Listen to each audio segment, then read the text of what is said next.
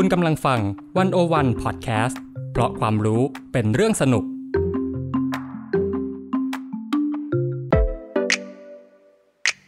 One-O-One In Focus เจาะไฮไลท์เด่น เศรษฐกิจสังคมการเมืองทั้งไทยและเทศโดยกองบรรณาธิการ The One-O-One dot world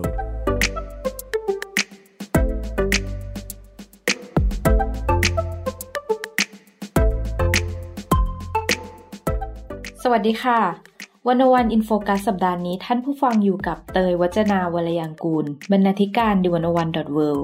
และอีฟปาณิสโพธิ์ศรีวังชัย บรรณาธิการ The One-O-One dot world ค่ะ ค่ะท่านผู้ฟังคะ อาจจะฟังดูน่าตกใจนะคะสำหรับการได้ยินคำพูดเหยียดหยามชาติพันธุ์อย่างรุนแรงในยุคสมัยนี้ แต่ว่าก็อาจไม่แปลกใจหากย้อนนึกว่าสังคมไทยเนี่ย เรายังเรียนรู้กันไม่เพียงพอถึงการอยู่ร่วมกันท่ามกลาง ความหลากหลาย จากดราม่าเหยียดคนอีสานนะคะดราม่านี้อาจจะไม่มีมูลค่าขึ้นมา หากไม่เกิดบทสนทนาที่จะทำให้เราเข้าใจอีสาน หรือว่าจะไม่มีการต่อยอดแล้วก็พูดคุยถึงความแตกต่าง ที่เราจะอยู่ด้วยกันอย่างเคารพซึ่งกันและกันค่ะวันวันอินโฟกัสสัปดาห์นี้นะคะ ก็เลยจะชวนคุยกันเรื่องอีสาน ผ่านบทความสามชิ้นจากวันวันนะคะ ชิ้นแรกนะคะ ชื่อว่า อีสานไซบอกทำบางกอกให้เป็นบ้านนอกของอาจารย์ยุติบุกดาวิจิตนะคะ ชิ้นที่สองค่ะเอ่ออันนี้เป็นบทความชุดนะคะสองชิ้น อีสานป๊อปหนึ่งเมื่อเพลงอีสานทลายกำแพงวัฒนธรรม แล้วก็อีกชิ้นหนึ่งก็คือ อีสานป๊อปสองลงลึกไปใต้ภูเขาน้ำแข็งอีสาน ทั้งสองชิ้นนี้เขียนโดยปานิชโพสีวังชัยค่ะ ค่ะ ก็จริงๆ บทความอาจารย์ยุติเนี่ย ก็เขียนประวัติศาสตร์ที่มาที่ไปของอนานิคมไว้ไว้ละเอียดเหมือนกันเนาะเดี๋ยวเตยเตยจะเล่าให้ฟังก่อน เพื่อที่เราจะได้เห็นภาพว่าไอ้เรื่องการเหยียดการอะไรนี่มันมันมีที่มาที่ไปนะค่ะ ก็ที่จริงบทความของอาจารย์ยุติเนี่ยก็เขียนถึงนิทรรศการศิลปะ แต่ว่าที่น่าสนใจก็คืออาจารย์ยุติได้เขียนถึงรากของอีสานไว้ตั้งแต่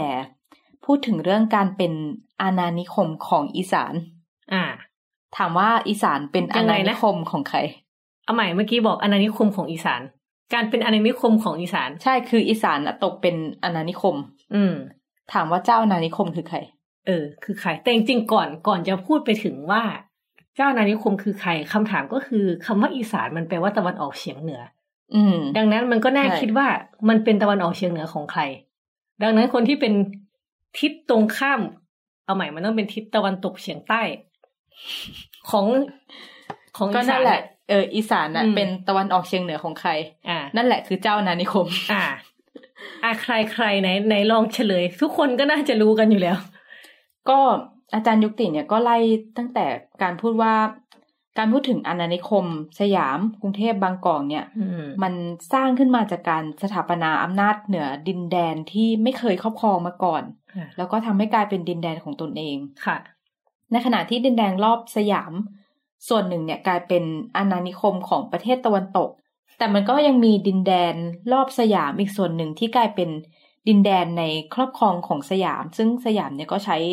ทั้งกำลังยึดเอาแล้วก็ใช้วิธีหว่านล้อมให้ยินยอม บางแห่งเนี่ยสยามก็ยึดเอามาจากเจ้านครเดิม เช่น ปัตตานี บางแห่งก็แลกเอามากับเจ้าอาณานิคมตะวันตก เช่น บางส่วนของล้านนา แล้วก็บางแห่งเนี่ยสยามเนี่ยหวานล้อมเจ้าเมืองเดิมบ้าง ใช้กำลังยึดมาบ้างแล้วได้ผล เช่น อีสานซึ่งสำหรับกรณีอีสานเนี่ย ในสมัยพระเจ้าตากแล้วก็สมัยรอสามหลังเวียงจันทร์ถูกทำลายเนี่ย ประชากรลาว แล้วก็ชนกลุ่มต่างๆหลายรอบเนี่ย ถูกกวาดต้อนให้ไปตั้งบ้านเรือนอยู่กรุงเทพแล้วก็หัวเมืองทางตะวันตกของสยาม อย่างเพชรบุรีราชบุรีสุพรรณซึ่ง ก่อนหน้าการเข้ามาของอาณานิคมตะวันตก อีสานและประชาชนในมณฑลทางเหนือ และอีสานเนี่ย ต่างก็ถูกเรียกว่าลาว อ่า อืม คือคือคนเนี่ยจะเข้าใจว่าลาวเนี่ยอยู่แต่ภาคตะวันออกเฉียงเหนือเท่านั้น แต่จริง ๆ ลาวเนี่ยกระจายไปทั่วประเทศ กระจายเพราะถูกกวาดต้อนไป อ่าอ่าอ่าซึ่งอาจารย์ก็เขียนว่าอย่างชื่อเรียกลาวเนี่ยก็ถูกใช้โดย ชาวสยามเป็นการ แล้วก็ใช้อย่างดูถูกด้วยนะ มาตั้งแต่ก่อนคิดศตวรรษที่สิบเก้าแล้วอ๋อนานนานมาแล้วนานมากคำว่าลาวที่เหยียดกันเนี่ย คือสยามเนี่ยก็พยายามเปลี่ยนทัศนคตินี้นะ หลังจากการถูกคุกคามอำนาจเหนือดินแดน พวกเนี้ยโดยอาณานิคมตะวันตกอือฮึเพราะว่ามีบันทึกหนึ่งของรอห้าที่มีต่อข้าหลวง คือเขียนบันทึกไปถึงข้าหลวงที่ส่งไปดูแลหลวงพระบางค่ะ หลังหลวงพระบางเนี่ย ถูกพวกไตข่าวแล้วก็พวกห่อถล่มในปี1887เออว่าไง บันทึกอะบอกว่า พวกเราต้องพยายามมาอกเอาใจหลวงพระบางด้วยการอธิบายข้อเท็จจริงที่ว่า คนไทยและคนลาวอยู่ในแผ่นดินเดียวกัน ฝรั่งเศสเป็นต่างด้าวที่ดูแคลนชาวลาวว่าเป็นคนเถื่อน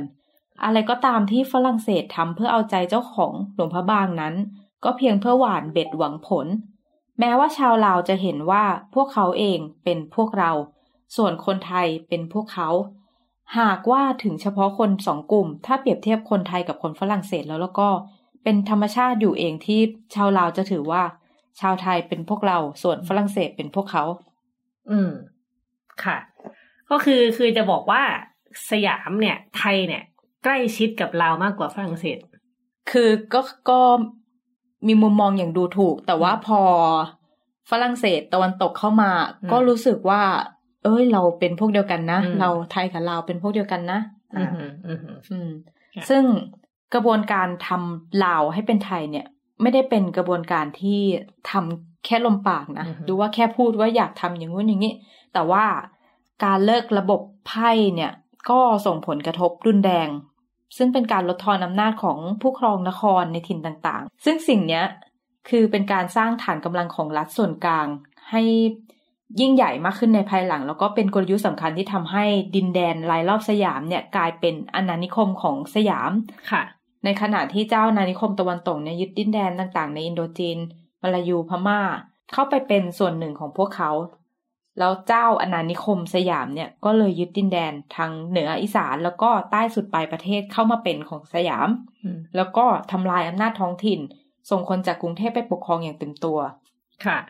อาจารย์ยุติเขาก็บอกว่า สยามเนี่ยเก่งเรื่องการหลอกลวงให้ประชาชนเชื่อว่าสยามเป็นเหยื่อของเจ้าอาณานิคมตะวันตกอืมแล้วก็ขอความเห็นใจจากคนทั่วประเทศที่เอ่อสยามเนี่ยไปยึดเอาดินแดนของเขามาว่า สยามเนี่ยจำใจเสียดินแดนให้ชาติตะวันตกค่ะ แต่ว่าอาจารย์ยุติมองว่าสยามเองอะก็ไม่ได้ต่างไปจากเจ้าอาณานิคมตะวันตกที่เที่ยวไปยึดดินแดนอืมแล้วก็สถาปนาอำนาจเหนือดินแดนนั้น ดินแดนของสยามเนี่ย จึงไม่ได้เสียให้กับใครที่ไหน หากแต่สยามเนี่ยได้ดินแดนมามากมายจากการต่อรองเจรจาทีละจุดทีละส่วนกับอังกฤษแล้วก็ฝรั่งเศสอืมซึ่งเรื่องการปักปันเขตแดนในสมัยรห้าเนี่ยแท้ที่จริงแล้วก็คือการแบ่งปันดินแดนกันระหว่าง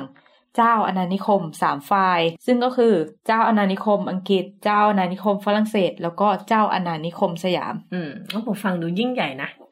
เทียบชั้นเทียบชั้น ใช่แต่อ่าเอ่อที่ผ่านมาเราจะได้ยินว่าสยามเสียดินแดนใช่ไหมอือืที่จริงที่จริงมันเป็นการต่อรองดินแดนกันอืมอืมอืมอืมอาจารย์ยุติมองว่านี่ไม่ใช่การสร้างอาณานิคมภายในแต่อย่างใด แต่นี่เป็นการสร้างอาณานิคมของรัฐขนาดย่อม ที่กลายเป็นรัฐชาติก่อนรัฐใดในเอเชียตะวันออกเฉียงใต้ขณะที่รัฐชาติอื่นๆเนี่ยสร้างตัวตนขึ้นมาหลังสงครามโลกครั้งที่สองแต่ว่ารัฐชาติสยามเนี่ยสถาปนารัฐอาณานิคมขนาดเล็ก แล้วก็เริ่มทำให้ตนเองเป็นรัฐชาติตั้งแต่สมัยรห้าอืมค่ะ ก็คือรัฐรัฐรวมศูนย์นั่นแหละ คือคือเริ่มสร้างรัฐรวมศูนย์คือเริ่มมีการเข้าไปปกครองอืมดินแดนอื่นๆอืมในค่ะในลักษณะรัฐชาติ แล้วก็ไอ้กระบวนการเปลี่ยนเราวให้เป็นไทยเปลี่ยนคนอื่น ให้เป็นชาวเราเนี่ยอืมมันจึงเริ่มมาตั้งแต่ปลายคริสตศตวรรษที่สิบเก้ายิ่งเมื่อหลังการเปลี่ยนแปลงการปกครองสองสี่เจ็ดห้าเนี่ย ก็ ศัพท์วิทยาการต่างๆของอีสานเนี่ยก็ถูกลดคุณค่าลง คือไม่เพียงเฉพาะอักษรแล้วก็ตำราต่างๆ แต่ที่น่าตกใจก็คือแม้แต่ว่าสถาปัตยกรรมวัดว่าอารามเนี่ย ก็ถูกอิทธิพลของกรุงเทพครอบงำมากยิ่งขึ้น อืมโอ้จริง ๆ มีอะไรจะแลกเปลี่ยนเยอะเลยไอ้เรื่องการครอบงำไทยให้เป็นลาว ในฐานะลูกลาวคนหนึ่งในค่ะฐานะเป็นคนภาคอีสานแต่ว่าเดี๋ยวให้เตยเล่าเล่าเล่าให้จบก่อนแล้วกัน เพราะเดี๋ยวจะมี part ที่เล่าอีกที อันนี้ก็ จะมาอืมอีกยุคหนึ่งนะอาจารย์ยุกติบอกว่าเป็นยุคอีสานหลังอาณานิคม อืมยังไง คือก็จนถึงสมัยหลังสงครามโลกครั้งที่สองซึ่งเป็นยุคเริ่มต้นของสงครามเวียดนามเนี่ย ชาร์ลส์คายส์ซึ่งเป็นนักมนุษยวิทยาชาวอเมริกันนะคะ ซึ่งศึกษาเรื่องอีสานเนี่ยเขาเสนอว่าอีสานได้พัฒนาตัวตนของตัวเองขึ้นมาจากการดูถูกดูแคลนแล้วก็จากสถานะทางเศรษฐกิจที่อยู่ในฐานะยากจนมาต่อเนื่องค่ะ จนทศวรรษ 1960 เนี่ยก็ยังยากจน คายเนี่ยเห็นว่าอีสานมีสำนึกท้องถิ่นเฉพาะของตนเอง หากแต่ก็เป็นท้องถิ่นที่ผสมผสานกับสำนึกทางชนชั้น โดยชนชั้นอีสานเนี่ยมองตนเองว่ามีความ เฉพาะตนทางวัฒนธรรม แล้วก็สำนึกทางประวัติศาสตร์ หากแต่ก็มีความสำนึกถึงตนเองในฐานะชนชั้นที่ถูกกดขี่ ถูกดูแคลนแต่ อาจารย์ยุติมองว่าตัวตนของอีสานแบบนั้นนั้นในในปัจจุบันมันแทบจะหมดไปแล้ว อีสานเนี่ยเป็นแรงงานของคนในถิ่นอื่น ก็จริงแต่ว่าฐานะทางเศรษฐกิจของอีสานปัจจุบันน่ะ มันไม่ใช่ว่า เอ่อไม่พัฒนา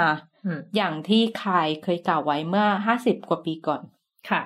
เพราะอาจารย์ยุติเนี่ยบอกว่าหลังการพัฒนาด้วยการขยายพื้นที่ทำกินการลงทุนในไร่นาการกระจายทรัพยากรจากกรุงเทพสู่จังหวัดต่างๆ หรือว่าการให้อำนาจจัดการภาษีแก่ท้องถิ่นเนี่ย ส่งผลให้เกิดการขยับฐานะทางเศรษฐกิจของอีสาน อีสานหลายต่อหลายแห่งเนี่ยไม่ได้ยากจนไปกว่าหลายจังหวัดในภาคใต้ แม้ว่าจะยังเทียบได้ยากกับหลายจังหวัดในภาคกลาง แล้วก็ห่างไกลกับกรุงเทพมากที่กรุงเทพเนี่ยก็เป็นการดูดซับรายได้มวลรวมของประเทศเอาไว้เพียงผู้เดียวเสมอมาค่ะค่ะอ่าฮะแต่ว่าการขยับตัวขึ้นของสินค้าเกษตรทั่วโลกหลังทศวรรษ 1980 เนี่ยก็ดึงดูดให้คนอีสาน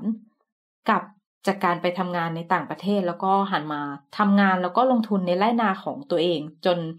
ทุกวันนี้เนี่ยแทบจะหาที่ดินลกล้างในอีสานไม่ได้ละแรงงานอีสานขาดแคลนจนต้องจ้างแรงงานจากต่างประเทศ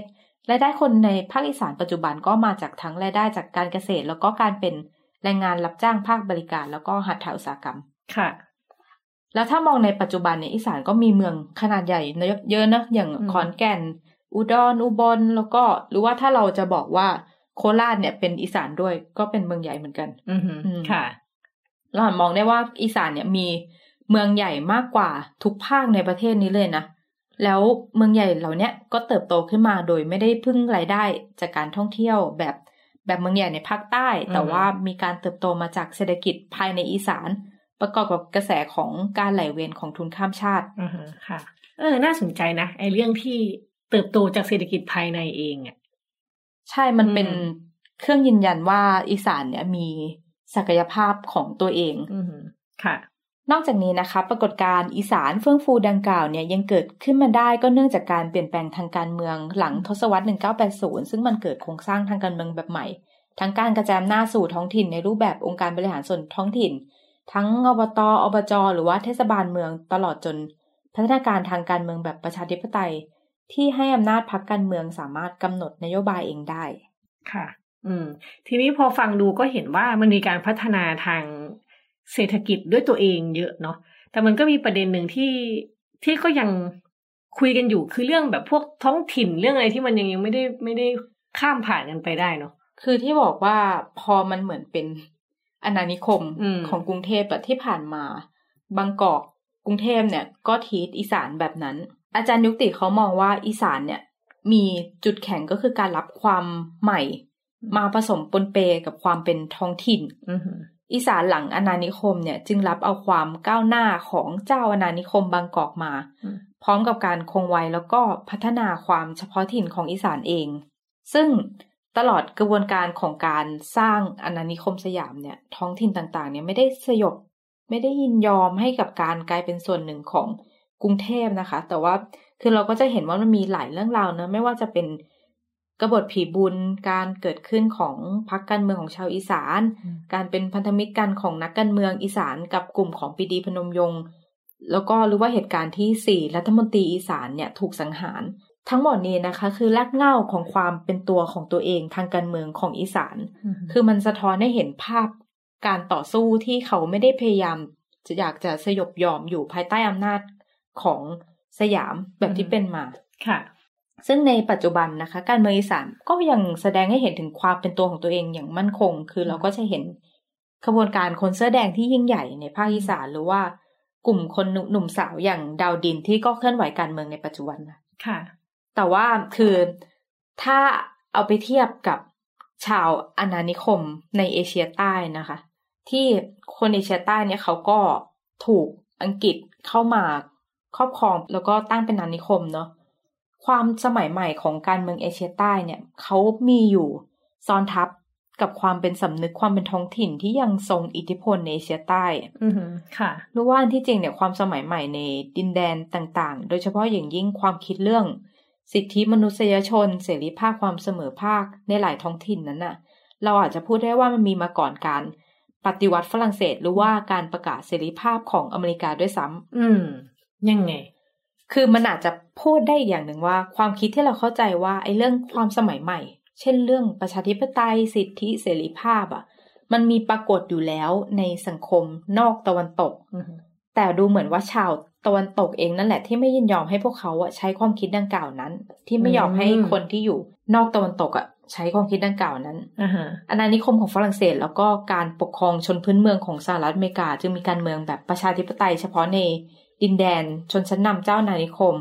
หากแต่วางอยู่บนการกดขี่ประชาชนในดินแดนอาณานิคมของพวกตน อือหือก็คือใครที่ตกอยู่ใต้อาณานิคมเนี่ยก็จะไม่มีสิทธิเสรีภาพ ทั้งทั้งที่วิธีคิดสมัยใหม่ อย่างประชาธิปไตยสิทธิเสรีภาพอะที่เขาบอกมันเป็นความคิดของพวกตะวันตกตะวันเนาะตกแต่ว่าอืมตอนในยุคอาณานิคมอะมันไม่ถูกอืมให้ใช้สิ่งนี้ในดินแดนที่เข้าไปครอบครอง ถามว่าเล่าเรื่องนี้ขึ้นมาทำไมอ่าทำไมอะทำไม คืออาจารย์ยุติเขาหยิบขึ้นมา เปรียบเทียบกันว่าบางกอกอะ ก็ทำตัวแบบนี้แหละอ้าวหรือว่าอาจจะเลวร้ายยิ่งกว่าอ่าฮะเขามองว่าคราวใดที่ประชาชนเรียกร้องประชาธิปไตยเนี่ย บางกอกก็อ้างว่าประชาชนยังไม่พร้อมอือฮึแล้วพอประชาชนเข้มแข็งและบางกอกก็ปราบปรามไม่ให้อำนาจเนี่ยกระจายออกไปอย่างต่อเนื่อง ซึ่งบางกอกเนี่ยสร้างนานิคมทั้งด้วยความ อันนี้เป็นคำของอาจารย์ยุตินะ ความการลุนจอมปลอม แล้วก็ด้วยกำลังดิบเถื่อนของอาวุธสงคราม ด้วยการล้อมปราบยิงทิ้งกลางเมือง ด้วยการจับกุมคุมขัง โดยไม่ยอมให้คดีสิ้นสุดอือฮึแต่ทั้งหมดนี้นะคะก็คือสิ่งที่บางกอกทำต่อ ดินแดนในอาณานิคมเนาะแต่ว่าในหลายท้องถิ่นนะเราก็จะเห็นพลังของประชาชนเนี่ยพัฒพัฒนาขึ้นมาอย่างต่อเนื่องอืมแล้วก็พัฒนาไม่หยุดในทุกภูมิภาคอือฮึค่ะ ก็เมื่อกี้เป็นจากฝั่งจากฝั่งเจ้าอาณานิคมเนาะถ้าเราจะใช้คำนั้นน่ะนะคะ แต่ว่าตอนเนี้ยเราก็มาดูฝั่งคนที่ถูกถูกกดทับก็แล้วกัน ถูกอืมครอบครองครอบงำค่ะ ก็จริงๆแล้วถ้าจะว่าไปเนี่ย อีสานเนี่ย มันไม่ได้มีแค่ลาวเนาะมันมีเขมรสวยภูไทยอะไรจะอะไรจะมีหลายมกชาติพันธุ์มีหลายมีหลายชาติพันธุ์ ทีนี้ก็อย่างที่บอกว่า เอาจริง ๆ แล้วคำว่าอีสานเนี่ย ก็อยู่ใน ระดับเดียวกันกับการที่เราบอกว่าเป็นภาคใต้ภาคเหนือ หรือภาคตะวันออก คือใช้ทิศเรียกแทนภาคอะ่ะ มันเห็นชัดๆเลยว่า มันต้องมีตรงกลางอะซึ่งตรงกลางก็คือกรุงเทพตรงกลางก็คือกรุงเทพก็คือบางกอกนั่นแหละอะที่เราพูดกันเมื่อกี้อะทีนี้สมมุติกลับมาเนี่ย อันนี้จริง ๆ มันบทความสองอันเรื่องอีสานป๊อปเนี่ยนะคะ ก็สรุปย่อมาจาก ไม่เชิงสรุปย่อหรอกเขียนใหม่แหละ แต่ว่าเป็นองค์ความรู้ที่ได้มาจากงานวิจัยตอนเรียนปอโทนะคะค่ะอ่าอัตลักษณ์ของเพลงอีสานประยุกต์ในยุคอีสานใหม่อ่าจริง ๆ เรื่องนี้ก็พูดไปหลายที่แล้วก็จริงๆก็ก็อ่านได้แต่ว่าถ้าเกิดจะเล่าให้ฟังใน ให้สอดคล้องกับปรากฏการณ์ที่เกิดขึ้นเนี่ย ถามว่าคนอีสานเนี่ยโดนดูถูกมานานแล้ว ตั้งเป็นร้อยร้อยปีใช่ไหมสมัยรอสี่ก็ถูกห้ามแอลลาวเป่าแคนคนลาวในลุ่มแม่น้ำเจ้าพระยาเนี่ย ก็โดนไม่ให้เล่น อะไรต่างๆนานา ทีนี้เนี่ย ความพยายามที่จะคล้ายๆกับหยัดเยืนลุกขึ้นสู้กับคำดูถูกอะมันทำกันมานานแล้ว มันมีทั้งสู้กันแบบสู้ทางการเมือง กับสู้แบบพลังอ่อน หรือที่เขาเรียกว่าซอฟต์พาวเวอร์พลังอ่อนซอฟต์พาวเวอร์แปลไทยเป็นไทยเออคือแต่ก่อนเนี่ย เวลาเราดูละครเนี่ย เราจะเห็นนะว่าคนอีสานเนี่ยเป็นได้อยู่สองอาชีพ คือขับแท็กซี่กับเป็นคนรับใช้อืมอืม ซึ่งโอเค ทั้งนี้เราเราไม่ได้ดูถูกอาชีพคนขับแท็กซี่ หรือว่าคนรับใช้ แต่เราต้องยอมรับว่านี่เป็นอาชีพที่ไม่ได้มีรายได้มาก และในสังคมเราก็ไม่ได้มีการแบบว่ายอมรับอะไรขนาดนั้นใช่ไหมคือคือเป็นชนชั้นแรงงานอะในความหมายนั้นนะคะ พอมันดูถูกอย่างเงี้ย คนอีสานก็พยายามที่จะลุกขึ้นมาต่อสู้สร้างภาพใหม่ ของคนอีสานขึ้นมา โอเค แต่ก่อนแต่เดิมเนี่ย มันจะมีเพลงอีสานที่เราคุ้นกันนะไม่พิลมพรตะกะแตนชนระดา จินตลาพูนลาบเมื่อกี้จะพูดจินตลาสุขภัทรจินตลาพูนลาบเนี่ยเขาก็จะมีเนื้อร้องเพลงที่มันเกี่ยวกับคนมาใช้แรงงานในเมืองนู่นนี่อะไรเงี้ยสาวโรงงาน สาวโรงงานหรือไม่ก็แบบแบบใช้คำว่าชนชั้นติดดินอะไรต่างๆ คือมันเป็นการสร้างภาพเป็นดอกหญ้าเนาะเออดอกหญ้าในป่าปูนอะไรอย่างงี้ใช่ไหมมันก็จะเป็นการสร้างภาพจำอีสานอีกแบบหนึ่ง ซึ่งถามว่าไอ้ภาพจำนั้นอะมันเกิดขึ้นจากการที่ศิลปินนักร้องเนี่ยเขาไปออกเพลงกับค่ายใหญ่ ซึ่ง character ทั้งหมดเนี่ย มันมาจากค่ายที่เขาเซ็ตค่ะอ่านึกออกไหมอันนั้นก็จะมีเรื่องทุนเรื่องอะไรก็ว่ากันไป แต่ทีเนี้ย พอสังคมมันเปลี่ยนเทคโนโลยีเปลี่ยนเนี่ยตั้งแต่เรามี YouTube พูดตรงอ่าคนก็อยู่ตามบ้านเนี่ย บ้านบ้านนอกทุ่งนาเนี่ย ซื้อไมค์ดีๆ สักอันหนึ่งก็อัดเสียงกันเอง แล้วก็ปล่อยมาใน Facebook YouTube ได้ เช่น คนที่ดังจากสิ่งนี้ก็คือก้องห้วยไล่แซคชุมแพรลำไยไหทองคำอะไรพวกเนี้ยทำเองที่ต่างจังหวัดหมดเลย ไม่ได้มาเข้าค่ายใหญ่อะไรทั้งนั้น ช่วงที่พีคสุดๆเลยของของเพลงอีสานเนี่ยคือ ประมาณปีหกหนึ่งหกหนึ่งนี่ประมาณสักกี่ปีที่แล้วนะสามปีที่แล้วสามปีค่ะคือเพลง YouTube ห้าอันดับเนี่ย อีสานติดไปสาม ที่เหลือเป็นของระบานูนภาคใต้ส่งมา แต่ว่าแต่ว่าระบานูนก็ไม่ได้มีความแบบนำเสนอท้องถิ่นอะไรแบบนั้นนะก็เป็นเพลงป๊อปแบบป๊อปเพลงอีสานก็มีเพลงอะไรคำแพงคู่ครองผู้สาวขาเลาะ คิดว่าทุกคนคงเคยคงเคยได้ยินเนาะดังมาก ดังมากๆ ทุกเพลงคือสิ่งที่น่าสนใจก็คือว่า เพลงคู่ครองของก้องห้วยไร่เนี่ย มันเข้าไปอยู่ในละครหลังข่าวช่องสามซึ่งถามว่าละครหลังข่าวทุกคนก็รู้ดีว่าในยุคที่คนดูทีวีอะนะ มันคือช่วงที่คนดูทีวีเยอะที่สุดอะค่ะเออแล้วเพลงอีสานได้เข้าไปตรงส่วนกลางตรงนั้นนะคะยังไม่นับว่าเพลงมันก็ถูกเอาไปร้องในรายการต่างๆในแม่ซิงเกอร์ อะไรอีกอะ The Voice อะไรพวกเนี้ย หรือนักแสดงช่องสามก็เอาไปร้องในในงานวันครบรอบวันเกิดช่องสามอะไรต่างๆนะคะ ไอความความโด่งดังอันเนี้ย มันก็มีสาเหตุแบบเยอะนะ คือทำทำนองมันเพราะด้วย แต่สิ่งที่สำคัญที่สุดเลยอะ คือ เวลานำเสนอเพลงอีสานคนอาจจะนึกถึงแต่พินแต่แคนใช่ไหมค่ะ แต่เพลงพวกนี้ถ้าเราไปดูจริง ๆ เนี่ย มันใส่ดนตรีสากลเข้าไปด้วย อย่างเพลงคู่ครองก็มีเสียงไวโอลินเสียงเปียโนอะไรเข้ามาผสมผสาน คือเนื้อร้องก็เป็นภาษาลาว แต่ดนตรีอะเป็นแบบผสมดนตรีสากลเข้าไป อืมแล้วอันเนี้ยคือจุดที่จริงๆอะสอดคล้องกับที่อาจารย์ยุติเขียนน่าจะเป็นของชาวเอฟคายเขาเขียนถึงเรื่องการที่คือยอมรับเอาสิ่ง เอาสิ่งจากข้างนอกอะเข้ามารวมกับของตัวเอง คือยังคงความเป็นท้องถิ่นไว้ แต่ว่าก็มีความสมัยใหม่ ใช่ เข้าไปด้วย ใช่ คือคืออีสานเนี่ยคนลาวคนอะไรเนี่ยไม่ได้ห่วงเลยนะ ว่าแบบพินแคนต้องเป็นแบบนั้นแบบนี้เท่านั้นอะไรเงี้ยอืมใส่อะไรมาก็ได้พอไปผสมผสานกับสิ่งที่คนมันชอบสนใจอยู่แล้วอะรวมกับท่วงทำนองกับเนื้อเพลงที่มันแบบไพเราะเนี่ย มันก็ดังขึ้นมาแต่สิ่งที่น่าสนใจกันนั้นก็คือว่าเนื้อร้องเนี่ย ไม่ได้มาแบบ พูดเรื่องว่าคนอีสานมันยากจนตีอกชกตัวเลย ไปพูดเรื่องความรักบ้าง หรือผู้สาวขาเลาะนี่ ยิ่งแหกขนบเลย ปากกาไม่เอาไปโรงเรียนน่ะ มันเป็นคนยังไงอะมันมันมันจริงอะเออมันจริงอะเออแบบวันๆไม่ทำอะไรแบบ ปริญญาเป็นยังไงไม่รู้ไม่ได้สนใจอะไรเงี้ยคือนี่คือเด็ก เด็กแบบที่รัฐไทยไม่อยากให้เป็น เราสามารถพูดได้ไหมว่า เนื้อร้องของเพลงอีสานยุคใหม่เหล่าเนี้ยมันเป็น มันเป็นสิ่งที่พูดมาจากคนอีสานจริง ๆอะมันต่างจากเพลงอีสานยุคก่อนที่มันถูกควบคุมโดยค่ายที่อืมค่ายอะเขาก็จะมี mindset แบบหนึ่งของกับคนอีสานอะอืมว่าเออต้องทำเพลงแบบนี้สิถึงจะดังอืมแต่อันเนี้ยพอคนมันทำเพลงง่ายขึ้นแล้วอะคนอีสานเลยแบบได้พูดด้วยน้ำเสียงของตัวเองจริงคือคือถามว่าเสียงแบบคนขับแท็กซี่เสียงแบบคนทำงานโรงงานจริงไหมก็จริงๆอืมแต่มันมีแค่เสียงนั้นเสียงเดียวไงอะ เป็นแต่ผู้ถูกกดขี่ทุกทน ใช่ใช่แต่พอเป็นอีสานรุ่นใหม่ที่ทำเพลงเอง มันคือการเพิ่มเสียง เพิ่มน้ำเสียงแบบใหม่เข้าไปอืมอืม คือคือถูกกดขี่ไหมก็ก็มีก็ก็ยังมีอยู่ อืม แต่เด็กพวกนี้คืออยู่บ้านนะไม่ได้เข้ากรุงเทพไงอยู่บ้านตัวเองเนี่ย เล่าวิถีชีวิตดูเพลงหอหมกฮวกไปฝากป้าอืมถามว่าคุณต้องการสื่อสารอะไร ไม่ไม่ได้จะต่อสู้ ไม่ได้ต่อสู้ คุณแค่เล่าว่าคุณเอาหอหมกฮวกไปให้ป้า แล้วป้าไม่อยู่บ้าน ถามว่าเมสเซจนี้แต่มีคนฟังฟังเยอะคนนะฟังดังมาก ถามว่าเมสเซจนี้คืออะไรนึกออกปะอะไรนี่ต่อสู้เพื่อความเป็นเราวไหมไม่ เข้าใจว่าแต่คือเขาได้เล่าเรื่องของเขาไง ใช่ แล้วมันคือวิถีชีวิต แต่มันก็ทำให้เห็นว่าแบบ คือต่อให้ต่อให้คนที่ถูกทนอะอืมคือชีวิตเขามีหลายด้านอะ ใช่ ใช่ ไม่ใช่จะแบบนั่งน้ำตาลินอืมข้าวปลาไม่กินนางกินแต่เหล้าขาวกินแต่เหล้าขาวนี่ไม่ใช่ มันมีหลายแบบเออโอเคอาทีนี้พอไอฉากภาพเขาเรียกว่าภาพของอีสานมันเปลี่ยน คือมันเปลี่ยนด้วยเทคโนโลยีด้วยหนึ่งโลกโลกกระทัดของวัยรุ่นอีสานก็เปลี่ยนด้วยเพราะอีสานมันเจริญขึ้น เหมือนที่อาจารย์ยุติบอกว่ามันไม่ได้ไม่เจริญนะคือจังหวัดใหญ่ ๆ เนี่ย เขาโอ้ยไปดูขอนแก่นอุดรเออเขาก็คักเติบอยู่เข้าใจไหมแบบเขาก็มากอยู่อะ อืม คือขอนแก่นนี่แบบรางรถไฟเอาขึ้นข้างบนแล้วไม่มีบนพื้นแล้วคนกรุงเทพปิจาเออคือมันมีความพยายาม พัฒนาตัวเองจากข้างในโดยใช้เศรษฐกิจข้างในจริง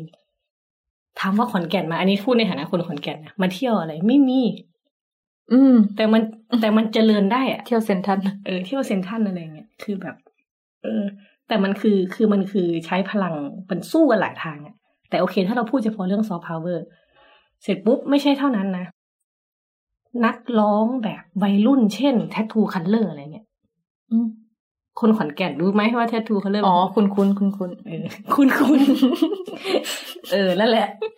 เขาก็จะออกมาทำเพลงแบบใส่แคนใส่พิณอะไรเข้าไปในเพลงเขา ทั้งที่ก่อนหน้านั้นนะเขาเป็นวงแบบ วง mass อะวง mass วงป๊อปร็อก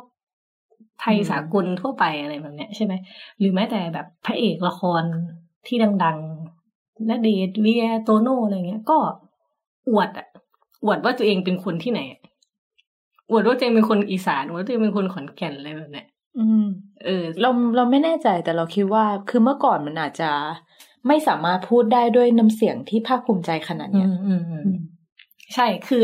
คือพอเสียงจากคน อีสานน่ะ คือจริงๆเราอะค่อนข้างไม่ค่อยอยากจะเรียกว่าอีสาน อืม ในความหมายว่าเพราะว่ามันคือการยอมรับกันอีสานของกรุงเทพเอออีสานแล้วควรเรียกว่าอะไรขงกงเทพถ้าเป็นคำถ้าเป็นคำที่ครูใหญ่อัธพลเสนอคือ พื้นที่ลุ่มแม่น้ำโขงชีมุนซึ่งมันยาวไหมอ้าวเป็นคนที่ไหนเออคนพื้นที่ลุ่มแม่น้ำโขงชีมูลค่ะพอแล้ว ยากอยู่อะโอเค ในกรณีจะเรียกอีสานแล้วกัน เพราะว่าเรียกเราก็จะไม่ถูกซะทีเดียวค่ะเพราะมันก็มีเขมรมีอะไรด้วยใช่ไหมโอเคอะเสียงจากคนข้างในเปลี่ยนน่ะ คนข้างนอกมองเข้ามามันก็เปลี่ยนไปด้วย อืม อืม แล้วศักยภาพในการทำเพลง หรือทำหนังทำอะไรเนี่ย หรือแม้แต่พี่เจ้ยซึ่งคนก็ยกตัวอย่างเยอะอภิชาติพงษ์อะไรเงี้ย ซึ่งทำหนังเกี่ยวกับขอนแก่นทำเกี่ยวกับอีสานอะไรอย่างงี้ใช่ไหมค่ะคะ ไอ้พลังพวกเนี้ยที่แสดงออกมาเนี่ย คือไม่ยอมก็ต้องยอมปะคือดูดูถูกกันแต่เห็นกันขนาดเนี้ยคุณก็ต้องแบบยอมรับกันบ้างอะว่าเขามีความสามารถกันอะค่ะเออ อะไรแบบเนี้ย คือไอความที่อีสานเอาตัวเองไปจับกับความป๊อปแล้วเกิดเป็นน้ำเสียงแบบใหม่อะแบบน้ำเสียงแบบใหม่ทั้งเนื้อหา วิธีการนำเสนอ ดนตรีท่วงทำนองอะไรต่าง ๆ เนี่ย พอมันเปลี่ยนไปอีสานซอฟต์พาวเวอร์อีสานมันก็ทรงพลังขึ้นมา อืมอืม ก็จริง ๆ มันมีมันมีเรื่องของคล้ายๆ กับรูปแบบชีวิตของคนอีสานยุคใหม่ที่เปลี่ยนไปด้วย แบบนิดนิดๆเติมให้นิดแล้วกัน เช่นเลย มันเป็นเรื่องของเทคโนโลยีมันเปลี่ยนใช่ไหมมันเลยจะเกิดคนเมืองเสมือนขึ้นมา คนเมืองเสมือนก็คือ ก็คือ เช่น เช่น แต่ก่อนเนี่ย ถ้าเราเป็นคนบ้านนอกเนี่ย เราฟังได้แต่ AM นะ เข้าใจไหมใช่ FM ไม่มีคลื่นมันไปไม่ถึง เออขึ้นไปไม่ถึง แล้วเนี่ยกว่าจะได้ฟังอะไรเนี่ย ก็ฟังจำกัดคลื่นอยู่เท่านั้น อืมโลกกระทัดที่เราเห็นก็เห็นอยู่เท่าเนี้ยก็เห็นหน่อยสมมุติเราเห็นทุ่งนากับบ้านกลับบ้านไปก็จบ แต่คนในเมืองเนี่ยสมมุติมีทีวี แต่ก่อนให้ใครมี UBC เนี่ยนะโอ้โหรวยมากรวยเออคนรวยที่ได้เข้าถึงแบบการ์ตูนหนังฝรั่งดีๆอะค่ะ อันนี้คือการรับสื่อที่ไม่เท่าเทียม อืม คือคนเมืองจะได้เจออะไรหลากหลายกว่า ใช่ แล้วโลกกระทัดไม่เท่ากันค่ะ แต่คนเมืองเสมือนก็คือ พอมันมีอินเทอร์เน็ตอะพูดง่ายๆสมมุติเราอยู่เถียงนาอยู่ทุ่งนาเลยอืมเราดูอะไร ดูศึกวันแดงเดือดศึกแดงเดือดแมนยูลิเวอร์พูลได้อะนะหรือเราอยากดูประชุมสภา เออ อ่า ใช่ คือทุกคนก็เข้าถึงทุกอย่างได้ เข้าถึงทุกอย่างได้ ถ้ามีอินเทอร์เน็ตค่ะ อะมันเลยเกิดคนเมืองเสมือนขึ้นมา คือ คุณไม่ต้องอยู่ในเมืองก็ได้ คุณอยู่ทุ่งนานี่แหละ แต่คุณเห็นโลกแบบเดียวกันกับที่คนในเมืองเห็นเลย อืม อันนี้คือโลกอินเทอร์เน็ตใช่ไหมกับอีกอันหนึ่งก็คือ แต่ก่อนเนี่ยจะออกจากหมู่บ้านเนี่ยเดินเป็นวันนะมันไกลตอนนี้ขับมอไซค์เลื่อยจวดเข้ามา ถึงตลาดแล้วจวด เออ เออพอมันมาแบบเนี้ยคนวัยรุ่นเด็กรุ่นใหม่อีสานเนี่ยเขาได้เสพศิลปะ เสพวรรณกรรม เสพเสียงเพลงเนี่ย มันมันเกิดสำนึกแบบใหม่นะ มันเป็นสำนึกแบบพลเมืองโลกอะเขาไปเห็นแรปเปอร์นู่นแรปเปอร์อยู่อเมริกาเงี้ยเออเขาไม่ได้เขาไม่ได้เห็นแค่ ไม้พี่ลมพรนะเขาไม่รู้จักแค่ครูสลานะเขารู้จักเขาเรียกอะไร JC เหรออีมิเนมอะไรเงี้ย ชื่อเก่ามากอืมเออเขาเขาไปเห็นโลกที่กว้างขึ้นอะ เออ เนี่ยพอเขาเสพอะไรเยอะๆ มันก็ทำให้เขาสร้างงานศิลปะในรูปแบบใหม่ ๆ ที่มันไม่ได้ซ้ำเดิม เออ คือมันเสริมพลังกันอะยังไม่นับว่าเศรษฐกิจในอีสานก็คือดีขึ้นกว่าแต่ก่อน เยอะ ใช่ไหมคะ แล้วก็จริง ๆ มันมีเรื่องแบบไอ้การดูถูกการพยายามต่อสู้กับวาทกรรมโง่จนเจ็บอะไรแบบเนี้ย มันก็พยายามแสดงตัวตนออกมา มีเพลงอะไรอยากให้ไปฟังเยอะมากเลยเดี๋ยวแนะนำเผื่อท่านผู้ฟังอยากตามไปฟัง มันมีวง VKL เพทายวงคำเหลาคือลูกชายหม่ำเขาทำเพลงแรปฮิปฮอปอะ ดีมากเลยค่ะ แล้วใส่ภาษาลาวเข้าไปด้วยผสมภาษาอังกฤษภาษาไทยอะไรมุ่น เพลงอย่างเพลงยะโสเขาหม่ำเป็นคนยะโสธรอืมเขาก็เล่นกับคำว่ายะโสโอหังอะค่ะกับยะโสร้องเพลงสนุก หรือแบบ เพลงของรัศมีสารโซเงี้ย วง Paradise Bangkok อย่างเงี้ย หรือก้องห้วยไล่ที่ก็เพลงเขาก็ดีหลายเพลงเนาะกับโอ้ยเยอะอะลองต้องลองไปฟังดู มันมันคือการการขยายเส้นขอบฟ้าของความเป็นไปได้อะอืมอืมคือพอเราฟังแล้ว คือเราก็เราเป็นคนภาคกลางเนาะอืมเราฟังแล้วเรารู้สึกว่าสิ่งเหล่าเนี้ย มันจะเกิดทำไมถึงมีสิทธิ์เป็นคนภาคกลางอะ ไม่มีทิศเป็นของตัวเองเหรอเป็นคนภาคตะวันตก แต่ภาคตะวันตกไม่เคยไม่เคยถูกนับรวมอ๋อกับที่ไหนเลยอะโอเคอะเออเราเราคิดว่าสิ่งเหล่าเนี้ยมันเกิดขึ้นกับทุกท้องถิ่นอืมของประเทศไทยคืออย่างที่บอกว่าคนรุ่นใหม่เนี่ยเข้าถึงอินเทอร์เน็ตเข้าถึงโอกาสอืมแล้วก็มองเห็นความเป็นไปได้ในการพัฒนาตัวเองอืม หยิบความเป็นท้องถิ่นให้ไปร่วมกันกับความเป็นสมัยใหม่อืมความเป็นโลกความเป็นพลเมืองโลกอืมซึ่งสิ่งเหล่านี้มันเกิดขึ้นทั่วประเทศ ใช่ใช่เพลงใต้ก็มีสนุกเยอะนะไปฟังวงวัยรุ่นใต้อะ ใช่ใช่เออแล้วก็อย่างที่บอกมันจะรวมถึงเรื่องเศรษฐกิจด้วยเนอะคือแต่ละคนเนี่ยมันก็เข้าถึงศักยภาพมีศักยภาพแล้วก็เข้าถึงโอกาสอืมต่างๆอะแต่สิ่งสำคัญมันคือ เรื่องการกระจายอำนาจอืมที่เราบอกว่ากรุงเทพเนี่ยยังทำตัวเป็นเจ้าอาณานิคมอยู่ แล้วไม่เปก็ลี่ยนแปลงดูดซับเอาทรัพยากรและงบประมาณทุกอย่างไว้อืมในจำนวนมหาศาลคือทุกอย่างส่งไปที่กรุงเทพอืมแล้วก็ต้องคอยอ้อนวอนว่าเมื่อไหร่กรุงเทพจะส่งกลับมาให้เท่าไหร่ ซึ่งจะส่งกลับมาไม่เท่าเดิม อืมเพื่อเอาไปพัฒนากรุงเทพอืมซึ่งมันก็เป็นคำถามที่ทุกคนตั้งคำถามกันมานานแล้วนะ เรื่องแบบการกระจายอำนาจการให้ท้องถิ่นได้มีโอกาสในการตัดสินใจได้จัดการตัวเอง อืมค่ะ ก็ถ้าไปไกลกว่าเรื่องเหยียดซึ่งก็เป็นแค่เดาว่าเป็นความเห็นของคนกลุ่มน้อย แล้วก็ไม่ไม่น่าต้องให้ค่าความหมายอะไรขนาดนั้น แต่ว่าถ้าเรามาดูแล้วเนี่ย เรื่องรัฐสวัสดิการเรื่องการกระจายอำนาจเนี่ย มันจะส่งพลังให้ให้ให้คนมันได้ไปได้ไกลกว่าที่เป็นอยู่มาก อืม อืม ไม่ไม่ว่าจะในเรื่องอะไรนะคะ แล้วก็ไม่ใช่แค่อีสานหรอกศิลปิน หรือไม่ต้องศิลปินก็ได้เอาชีวิตความเป็นอยู่ผู้คนน่ะ มันควรจะดีขึ้นได้มากกว่านี้มากค่ะๆอืม ถ้าเกิดมีรัฐสวัสดิการหรือกระจายอำนาจนะคะโอ้ยเมื่อกี้นิดนึงขอก่อนจะทิ้งท้ายได้ไหมค่ะ ที่เคยพูดค้างไว้ว่า เวลาเรียนหนังสือนะสมัยเรียนอยู่ขอนแก่นน่ะเขานี่ไม่ให้พูดภาษาถิ่นนะอืมแบบกฎของโรงเรียนน่ะ นี่เหมือนแบบภาษาจีนยุคคอมมิวนิสต์ยุคคอมมิวนิสต์ห้ามพูดภาษาจีน เออ ห้ามพูดแล้วก็แบบ เราก็ต้องพูดพูดฝึกพูดกลางพูดภาษาไทยอะไรอย่างเงี้ยหรือข้าวก็จะแบบข้าวที่โรงเรียนก็กินข้าวเจ้าอย่างเดียวเลย เด็กบางคนเนี่ยอยู่บ้านเนี่ยกินข้าวเหนียว มาโรงเรียนเนี่ยต้องกินข้าวเจ้า แล้วบางทีไม่อิ่มข้าวเหนียวมันอิ่มกว่าอะไรอย่างเงี้ยโอ้ยเออคือก็มีเรื่องเรื่องพวกนี้เยอะ ซึ่งคิดว่าภาคอื่นก็คงโดนเหมือนกันเนาะค่ะอืมก็เรื่องภาษาถิ่นเนาะก็เป็นมันก็มีนโยบาย ลงมาในหลายโรงเรียน แล้วก็มันเป็นการในยุคสมัยหนึ่งมันเป็นการไม่ยอมรับอะอย่างใช่ที่เราใช่บอกว่าอย่างไอเรื่อง